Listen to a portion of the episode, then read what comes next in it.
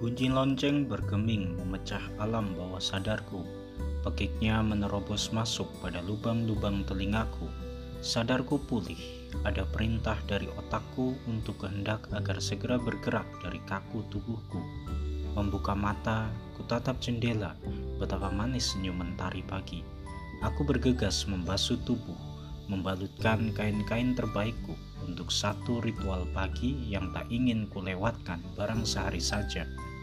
Misa kudus yang kata mereka membosankan, tak jemu-jemu kuhadiri hingga kuhafal semua tata urutannya. Kadang aku berpikir, apa Tuhan peduli pada tata gerak yang kubuat di hadapannya? Kurasa ritual ini bukan semata-mata mematuhi aturan tata gerak, bukan tata gerak yang rapi bak aubade tentara militer yang menyukakan hati Tuhan, tapi gerak hatiku yang menari-nari di hadapan Tuhan. Semua bukan untuk kemuliaannya, karena dia sudah mulia dari kekal sampai kekal. Gerak hati yang menuntunku sampai di hadapannya adalah untayan terima kasihku atas cintanya yang besar bagi hidupku. Bisakah kau ikut bersamaku melihat cintanya untuk kita? Kau lihat, bukan soal imam tua yang bicara terbata-bata, khotbahnya yang bikin ngantuk, dan rupanya yang tak menarik.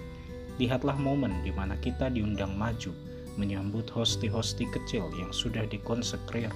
Sudahkah kau lihat? Ada cinta dalam sibori di tangan sang imam.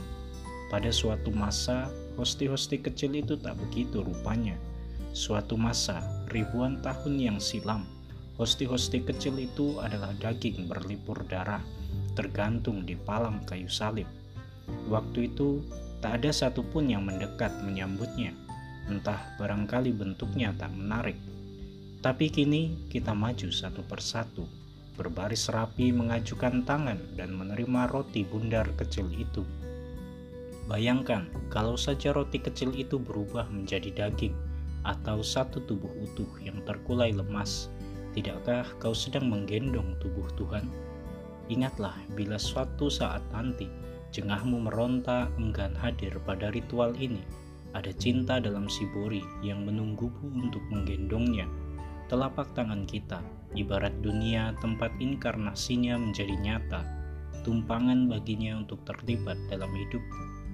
Pada cinta dalam sibori yang kini ada di telapak tanganmu, jangan ragu, makanlah, biarkan tubuhnya menyatu dalam tubuhmu